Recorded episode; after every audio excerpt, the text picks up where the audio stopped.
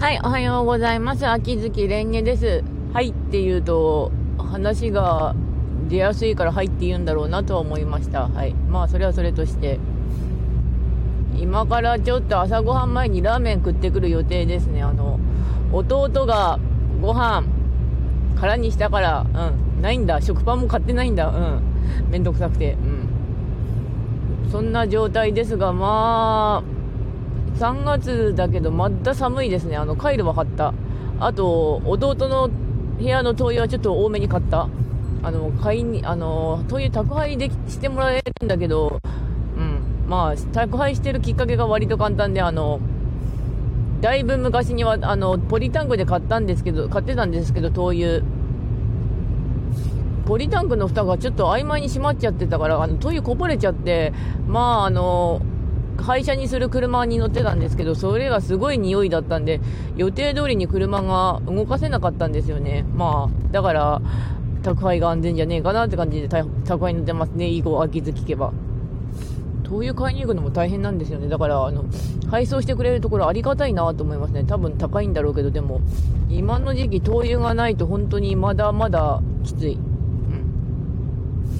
ん。で、まあ話題としては、そうだな。いちご紅茶最近は飲んでますね。あの、熊本県のお茶の梶原さんっていうところが作ってる梶原さん。まあ、腹か笑かちょっと発音が苦手なんだけど。が作ってるあの、いちごと和紅茶っていうティーパックの紅茶があるんですけど、あれが美味しいので、結構飲んでます。かなり抽出して出すと美味しい。5分とか。いちご紅茶といえば、ムレスナティ。あの、フレーバーティーがメインのメーカーなんですけど、あそこの紅茶も美味しい。てか、あそこは結構カフェインが軽い方だからすごい助かるんですよね、飲んでる方は。あの、ブラックティーとか逆に重くてちょっときつい。きついっていうか、2、3杯飲むとちょっと頭が痛くなる。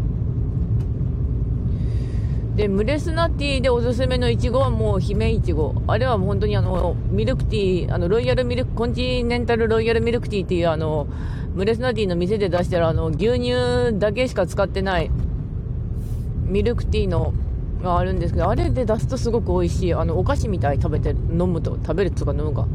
と、あとは、姫いちごの他に、あの、いちごの紅茶いくつもあるんですけど、多いな、いちごの紅茶ってなりましたね、ムレスナティー。で、あとは、ダマンフレールの、フルーフレールか、フレールか。ダマンフレールのジャルダンブルー。あれも結構いちごの香りがして、あの、美味しい。